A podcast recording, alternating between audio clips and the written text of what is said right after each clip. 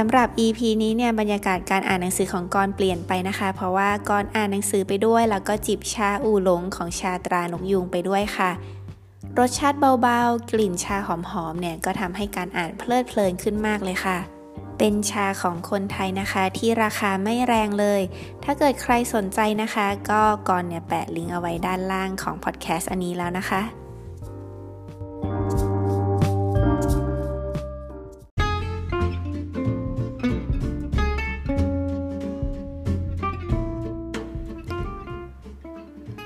สวัสดีค่ะทุกคนก่อนเองนะคะจาก Channel Page ก่อนอลอตค่ะ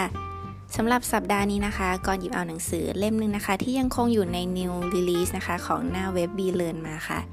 เล่มนี้เป็นหนึ่งในเล่มที่ก่อนเนี่ยไปได้มาในงานสัปดาห์หนังสือออนไลน์นะคะ เล่มนี้มีชื่อว่า How to Get People to Do Stuff ค่ะ ชื่อภาษาไทยคือ เคล็ดลับจิตวิทยาไม่ต้องพูดมากคนก็อยากทำให้คุณ เล่มนี้เขียนโดยซูซานเอ็มไวเชงนะคะ แปลโดยคุณเชิญพรคงมา และคุณพรเลิศอิดสำนักพิมพ์วีเลนจำนวนหน้าที่ 341 หน้าค่ะ แค่ชื่อเรื่องก็น่าสนใจแล้วนะคะ ว่าจะทำยังไงไม่ต้องพูดเยอะคนก็อยากจะทำอะไรต่างๆ ให้เรา ซึ่งเขาจะพูดถึงแรงขับเคลื่อนทั้ง 7 ค่ะ ก่อนก็จะค่อยๆ ไล่ไปทีละเรื่องนะคะ แต่ต้องเกริ่นนำก่อนว่าผู้เขียนเนี่ยเขียนว่าเราไม่อาจควบคุมพวกเขาอย่างสิ้นเชิงได้ แต่เป้าหมายคือจูงใจให้ผู้คนทำสิ่งที่เราต้องการ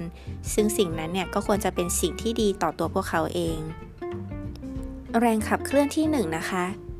คือความต้องการเป็นส่วนหนึ่งค่ะ คือทำยังไงให้ผู้คนรู้สึกว่าเขาเนี่ยเป็นส่วนหนึ่งของกันและกัน พวกเขาจะทุ่มเทให้กับงานนั้นๆ มากขึ้นค่ะ เขาจะมียกตัวอย่างนะคะ อย่างเช่น ใช้คำนามแทนคำกริยาค่ะเขาจะให้ความรู้สึกว่ามีพลังมากขึ้น เช่นว่า ถ้าเกิดกรบอกว่า ฉันชอบอ่านหนังสือ ประโยคนี้เป็นการแสดงคำกริยาค่ะ กับอีกประโยคนึงนะคะ ถ้าเกิดแทนด้วยคำนามคือ ฉันเป็นนักอ่านหนังสือ ฟังดูแล้วดูเหมือนกับประโยคหลังเนี่ย มีพลังมากกว่า แล้วก็บ่งบอกอัตลักษณ์ของตัวเองได้ดีกว่าค่ะ นอกจากนี้ เลือกคนที่มีเสน่ห์ดึงดูดมาชักจูงคนอื่นค่ะ ซึ่งกลุ่มคนเหล่านี้นะคะ เขาจะให้ความรู้สึกเชื่อมโยงกับอำนาจ แล้วก็บ่งบอกถึงสถานะทางสังคม คนเหล่านี้มีความใจดี ดูฉลาด ดูมีน้ำใจ ดูมีไหวพริบค่ะ เหตุผลอื่นๆ ลึกๆในนี้นะคะ คือ ยิ่งเราสามารถเลือกคนที่มีเสน่ห์ดึงดูดมากเท่าไหร่เนี่ย คนเหล่านั้นเนี่ยเขาจะมีความมั่นใจในการนำเสนอสิ่งนั้นๆด้วยนะคะทำให้ผู้อื่นมองเห็นความมั่นใจนั้น แล้วก็มีแนวโน้มที่จะทำตามผู้นำค่ะเขาว่าการต้องการการเป็นส่วนหนึ่งเนี่ยอย่างหนึ่งคือการสร้างหนี้บุญคุณนะคะ แต่อยากให้ลองฟังข้อเปรียบเทียบเล็กๆของเขาค่ะ คือ ให้มอบของขวัญชิ้นเล็กๆ ให้กัน ซึ่งนี่นะคะจะทำให้เขารู้ว่าเราเนี่ยสนับสนุนเขาอยู่ข้างหลังไกลๆค่ะ บางทีนะคะ การยอมอ่อนข้อแบบปฏิเสธแล้วถอยก็ช่วยได้บ้างค่ะ เช่น ลองขอความช่วยเหลือให้ใหญ่กว่าสิ่งที่เราต้องการนะคะ พอเขาปฏิเสธเราก็ลองอ่อนข้อคือยอมถอยลงมา ก็คือยอมถอยลงมาที่ข้อเสนอที่เราต้องการจริง ๆ ตั้งแต่แรกค่ะ แล้วนอกจากนี้ก็ยังพูดถึงวิธีทำให้คนเนี่ยไว้ใจคุณด้วย โดยแสดงให้เขาเห็นค่ะว่าเราไว้ใจเขาก่อนนะคะ เช่นว่าขอให้เขาทำสิ่งที่ปกติเราก็จะทำเองเป็นประจำอยู่แล้ว แต่ยกให้เขาทำแล้วก็อย่าไปตรวจสอบเขาเด็ดขาดค่ะ หรือเสนอให้เขาเนี่ยเป็นคนพรีเซนต์งานที่สำคัญสำคัญ ทำให้สมองของผู้พูดกับผู้ฟังทำงานสอดคล้องกัน ก็จะรู้สึกเป็นอันหนึ่งอันเดียวกันได้นะคะ เขาเน้นย้ำมากๆหลายๆครั้งเลยค่ะในหนังสือว่า ถ้าจะทำอะไรเนี่ยต้องทำด้วยกันแบบต้องเห็นหน้ากันค่ะ อย่าอีเมลไปหา หรืออย่าแค่เท็กซ์ไลน์ไปเป็นข้อความแต่ว่าทำยังไงก็ได้ให้มีการเชื่อมโยงถึงกัน อย่างน้อยฟังเสียงกันแค่โทรคุยกันก็ยังดีค่ะ และต่อมานะคะ คนมักจะทำตามผู้นำค่ะ คือทุกคนรู้นะคะว่าสิ่งต่างๆเนี่ยมันมีการสื่อสารผ่านภาษากายได้ เขาแนะนำอีกค่ะว่าท่าทางของผู้นำคือ คนที่ยืนเต็มฝ่าเท้าทั้งสองข้าง และเวลานำเสนอหรือพูดอะไรเนี่ยให้ผู้คนเห็นทั้งตัวของคุณค่ะ อย่าให้มีโต๊ะหรือเก้าอี้มาขวางกัน้น อย่าย่ำเท้า อย่าลอกแลก แล้วก็อย่าถอนหายใจบ่อยค่ะ สิ่งเหล่านี้แสดงถึงความประมา ใช้มือช่วยพูดได้นะคะ ถ้าเกิดว่าไม่ใช้มือเลย มันแสดงถึงความไม่สนใจค่ะนอกจากนี้ให้พึงระวังการใช้น้ำเสียง เพราะทำให้ความหมายเปลี่ยนได้ เสื้อผ้า สีหน้า หรือแม้กระทั่งระวังเรื่องการขมวดคิ้วบ่อยๆ ด้วยค่ะ ทริคสั้นๆนะคะ ที่เขาเนี่ยฝากไว้คือ วิธีทำให้ตัวเองเป็นผู้นำได้ในไม่กี่วินาทีคือ ถ้ามีใครถามคำถามอะไรหรือขอข้อเสนอแนะอะไรเนี่ย ให้พูดก่อนเป็นคนแรก เราจะดูเป็นผู้นำขึ้นมาทันทีค่ะ แรงขับเคลื่อนที่ 2 คือนิสัยสำหรับเรื่องหัวข้อนี้นะคะ ก็จะมีพูดหลาย ๆ อย่างที่ในหนังสือ Atomic Habits เคยพูดไว้แล้วค่ะ ก่อนอาจจะสรุปสั้น ๆ ให้ฟังใน 2 ประโยคนะคะ คือ เขาจะดึงการทำกิจกรรมต่อเนื่องกันไปเรื่อย ๆ ให้เป็นวงจรเกิดนิสัยใหม่ อยากให้คนคนนั้นเขาทำอะไร ให้หาสิ่งกระตุ้นที่ผูกกับนิสัยเดิมที่เขามีอยู่แล้ว ให้เชื่อมโยงกันไปค่ะ แรงขับเคลื่อนที่ 3 พลังของเรื่องราว มีพลังมากเลยนะคะสำหรับพลังของเรื่องราวค่ะ ที่จะทำให้คนเปลี่ยนแปลงเรื่องราวของตัวเอง ซึ่งเวลาคนเปลี่ยนแปลงเรื่องราวของตัวเองไปเนี่ยมันเท่ากับว่าเขาได้เปลี่ยนแปลงภาพลักษณ์ของตัวเองไปด้วย ให้ใช้เรื่องราวที่มีมาเสริมข้อมูลที่เป็นข้อเท็จจริงค่ะ เขายกตัวอย่างนะคะว่าอย่างเช่น หากในสถานการณ์นั้นเราต้องการที่จะ present ขายของอะไรสักอย่าง ถ้าเราใช้ประโยคนั้นว่า ลูกค้า 75%ที่เราสัมภาษณ์ พบว่าการดื่มชาเป็นประจำทำให้สมองปลอดโปร่งดีขึ้น ถ้าลองเปลี่ยนมาดูนะคะ เป็นสิ่งที่มีเรื่องราวใส่ลงไป เช่น คุณยุพินจากจังหวัดสมุทรสาคร ได้แบ่งปันเรื่องราวการใช้ผลิตภัณฑ์ใบชาของเรา ก็พบว่าหลังจากที่เธอดื่มชาเป็นประจำนั้นทำให้สมองเนี่ยปลอดโปร่งมากขึ้น พอมีเรื่องราวมีผู้คนเข้ามาด้วยเนี่ยจะดูมีพลังมากขึ้นค่ะ นอกจากนี้นะคะ เราอาจจะใช้พลังของเรื่องราวในการสร้างรอยร้าวค่ะ เขาว่าการจะเอาชนะภาพลักษณ์เดิมนั้นอาจจะยากค่ะ ทางออกที่พอจะเป็นไปได้ก็คือ การเปลี่ยนภาพลักษณ์ของเขาให้ใช้กลยุทธ์การสร้างรอยร้าวขึ้นมาค่ะ ซึ่งเรื่องนี้เนี่ยผู้เขียนก็ยกตัวอย่างของชีวิตตัวเองเลยค่ะซูซานเนี่ยเดิมทีเขาไม่ใช่สาวก Apple นะคะ แต่เป็นสาวก Windows คือเขาก็ค่อนข้างที่จะ anti Apple อยู่นิดนิดหนึ่งด้วยนะคะ วันหนึ่งค่ะ ลูกๆก็แนะนำให้ซื้อ iPod มาฟังเพลง แต่นั่นละค่ะ สาวก Windows อย่างเธอเลือกที่จะซื้อ MP3 ดีกว่า แต่พอได้มาแล้วก็พบว่ามันใช้งานยากปุ่มเยอะ แล้วก็ใหญ่เทอะทะซูซานสุดท้ายก็เลยต้องตัดสินใจซื้อ iPod ค่ะ ซึ่งตอนนั้นเนี่ยก็รู้สึกขัดแย้งตัวเองนิด ๆ เพราะว่าไม่สอดคล้องกับแนวความคิดเดิม ภาพลักษณ์ของซูซานถูกทำลายไปแล้วนิดนึงค่ะ ตอนนี้เองที่ทุกอย่างในบ้านนะคะ ยังคงเป็นผลิตภัณฑ์ของ Windows ทั้งหมด แต่การใช้ iPod ของ Apple ทำให้ภาพลักษณ์เริ่มมีรอยร้าวขึ้นมา เธอเริ่มรู้สึกรัก iPod เครื่องนี้ค่ะ ภาพลักษณ์ของซูซานเริ่มเปลี่ยนไป ไม่กี่ปีถัดมาหลังจากที่คอมวินโดว์พัง เธอก็ตัดสินใจซื้อ MacBook แล้วหลังจากนั้นก็ของแทบทุกชิ้นในบ้านก็เป็นผลิตภัณฑ์ของ Apple ไปหมดเลยค่ะ ไม่ว่ากลยุทธ์นี้จะเป็นสิ่งที่ Apple ตั้งใจหรือเปล่า แต่กลยุทธ์การสร้างรอยร้าวก็ดูจะใช้ได้ผลดีทีเดียวค่ะ นอกจากนี้เราอาจใช้วิธีการผูกมัดตัวเองกับสาธารณะ อย่างเช่น ขอให้เขาเนี่ยช่วยเขียนสิ่งที่ตั้งใจไว้แล้วแล้วโพสต์ลงไปให้ผู้คนเห็น มันจะเป็นเหมือนดั่งพันธสัญญาที่สร้างไว้กับคนอื่นค่ะ ถ้าเกิดว่ามีใครมาอุดหนุนเราหรือว่ารู้สึกชื่นชมกับสิ่งที่เราทำก็ขอให้เขาช่วยโพสต์ชมเชย แนะนำหรือเขียนบทวิจารณ์สู่สาธารณะให้เราหน่อย จะทำให้เขาเนี่ยรู้สึกผูกมัด ฝังแน่นอยู่ในใจเขามากขึ้นค่ะ แรงขับเคลื่อนที่ 4 คือ รางวัลและการลงโทษ รางวัลในที่นี้เขาอยากจะให้ใช้คำว่าเป็นการเสริมแรงมากกว่าค่ะ อย่างเขามียกตัวอย่างงานทดลองเล็ก ๆ อันนึงนะคะ คือ ลูกค้าเนี่ยถ้าเกิดซื้อกาแฟที่นี่ครบ 10 แก้วจะได้แถม 1 แก้วค่ะ โดยเขาจะมีบัตรเป็นสแตมป์ให้ ทีนี้เขาพบว่าพอยิ่งใกล้เป้าหมายมากขึ้น ก็จะยิ่งเร่งเลยค่ะ เขามีการทดลองในกลุ่มคน 2 กลุ่มนะคะ คือกลุ่ม A กับ B โดยคนกลุ่ม A เนี่ยจะได้บัตรที่ว่างเปล่าสำหรับสแตมป์10 ดวงนะคะ แล้วก็กลุ่ม B เนี่ยจะเป็นบัตรที่มี 12 ช่อง แต่ 12 ช่องนั้นเนี่ยมี 2 ช่องแล้วนะคะ ที่มีสแตมป์ไว้ เขาพบว่าถึงแม้ว่าจะมีช่องว่างรอให้เติมเต็ม 10 ช่องเท่ากันนะคะ แต่คนกลุ่ม B เนี่ยกลับสะสมสแตมป์ครบเร็วกว่ากลุ่ม A มากค่ะ การทดลองเล็กๆ แบบนี้จึงเป็นสิ่งหนึ่งที่ย้ำเตือนเราค่ะว่า คนเราเนี่ยพอยิ่งใกล้เป้าหมาย ก็จะยิ่งพยายาม พยายามทำให้ถึงเป้าหมายให้ได้ค่ะแต่ทว่าการเสริมแรงโดยการให้รางวัลแบบนี้นะคะ มันก็อาจจะเป็นสิ่งที่ไม่สามารถกระตุ้นให้เกิดความเสมอต้นเสมอปลายได้ การให้รางวัลเป็นการเสริมแรงแบบนี้เหมาะกับการเป็นก้าวแรกของการเริ่มต้นค่ะ ถ้าจะให้รางวัลก็ต้องให้ทันที จะกล่าวชมก็ควรกล่าวชมทันที ไม่ใช่ผ่านไปนานแล้ว หรือว่าไปกล่าวชมลับหลัง แล้วก็ห้ามให้รางวัลก่อนหน้าพฤติกรรมนั้นจะเกิดขึ้นค่ะ แรงขับเคลื่อนที่ 5 คือสัญชาตญาณ แรงขับเคลื่อนโดยสัญชาตญาณนนี้จะทรงพลังมากค่ะ คือเขาแนะนำว่าการใช้ความกลัว ความสนใจและความจำนะคะ เป็นการดึงดูดความสนใจและทำให้เกิดความฝังแน่นมากค่ะ ไม่ว่าสิ่งนั้นจะทำให้เกิดความรู้สึกกลัวหรือเบิกบานใจ ไม่ว่าจะเป็นบวกหรือลบ สิ่งสำคัญคือระบบของคนรับจะตื่นตัวสูงค่ะ แรงขับเคลื่อนจากความกลัวนั้นทรงพลังมาก โดยเฉพาะเมื่อคนเนี่ยกลัวการสูญเสีย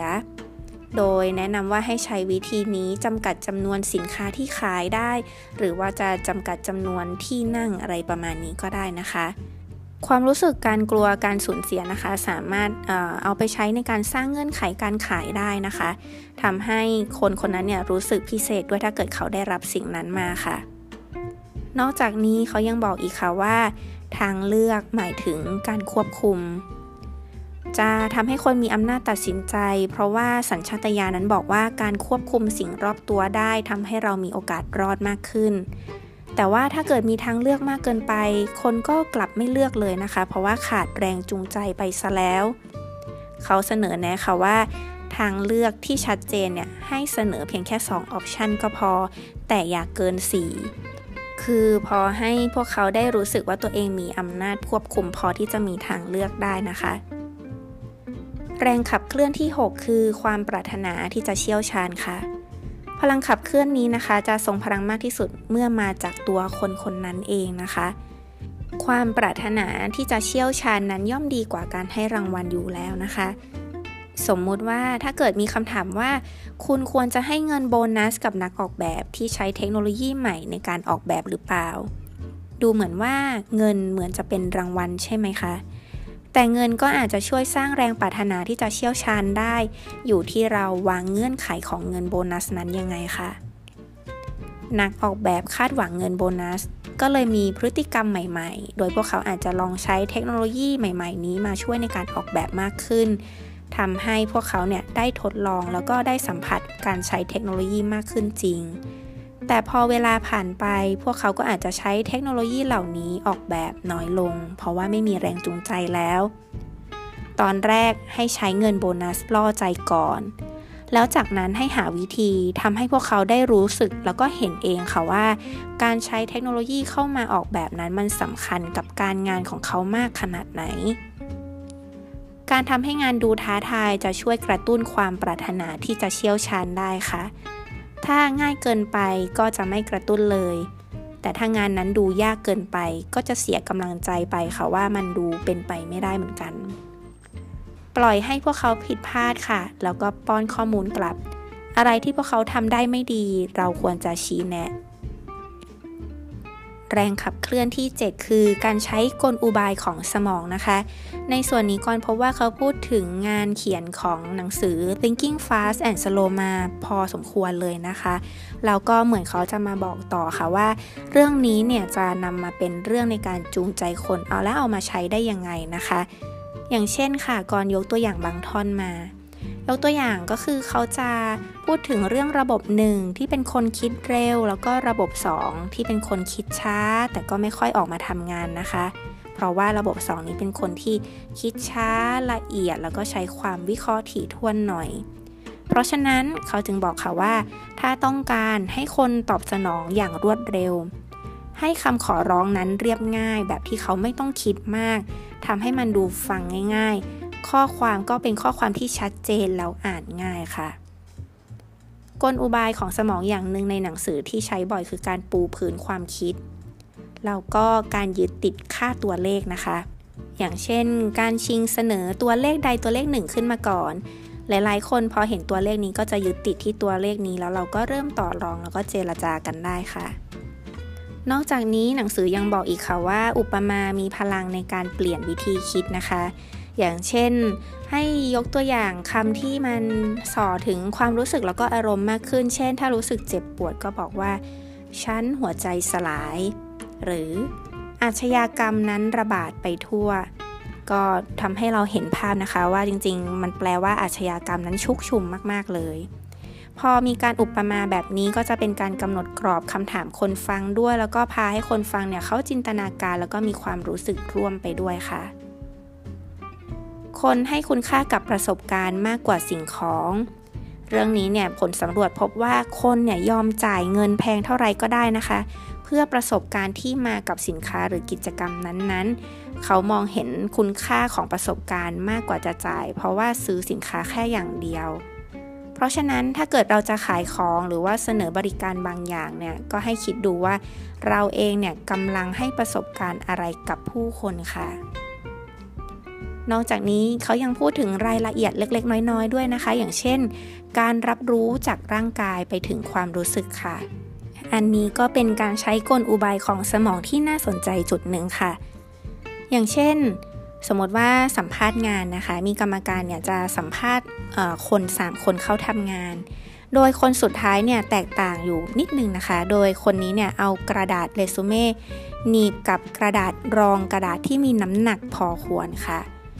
ผู้สัมภาษณ์เนี่ยกรรมการเขาก็จะรู้สึกว่า เอกระดาษแผ่นนี้ของคนนี้เนี่ยดูหนักอยู่นะคะทำให้รู้สึกว่าชัดเจนกับคนที่ 3 มากกว่า เพราะว่าต้องโฟกัสมากกว่าค่ะ เขาให้ความเห็นว่ามันเพราะมันหนักค่ะทำให้เวลากรรมการถือเนี่ยเขาจะต้องใช้สายตาที่เพ่งมากกว่าปกติ อย่างอื่นๆนะคะ อย่างเช่น แม้กระทั่งเนื้อสัมผัสของวัตถุ เก้าอี้ที่หยาบก็จะทำให้รู้สึกว่าเรากำลังคุยงานกับคนคนนี้ที่เป็นงานที่ซับซ้อน วัตถุที่แข็งทำให้ความรู้สึกเข้มงวด หรือการจับแก้วน้ำอุ่นๆนะคะ ระหว่างคุยสนทนากันเนี่ยก็จะทำให้รู้สึกว่าบทสนทนานี้เป็นมิตรอบอุ่นได้มากกว่าการถือแก้วน้ำเย็นเป็นต้นค่ะ เป็นรายละเอียดเล็กๆ ที่น่าสนใจแล้วก็น่าจะลองเอาไปทำดูนะคะ ส่วนในตอนสุดท้ายของหนังสือหลังจากที่เขาได้พูดถึงแรงขับเคลื่อนทั้ง7ไปแล้วเนี่ยเขาก็จะบอกค่ะว่าจะเอาแต่ละอันเนี่ยไปใช้ได้ยังไง ซึ่งเขามียกตัวอย่างหลายสถานการณ์มาเลยนะคะ แต่ในนี้เนี่ยก่อนจะยกมาแค่สถานการณ์เดียวที่น่าสนใจค่ะก็คือ สถานการณ์ที่ทำให้เขาจ้างคุณเข้าทำงานค่ะ โดยหนังสือเนี่ยเขาแนะนำว่าตัวเขาเนี่ยจะเลือก 3 แรงขับเคลื่อนขึ้นมาสำหรับเรื่องนี้คือ ใช้กลอุบายของสมองนะคะ ร่วมกับแรงขับเคลื่อนทางสัญชาตญาณแล้วก็ความต้องการเป็นส่วนหนึ่งค่ะ อย่างเช่นนะคะ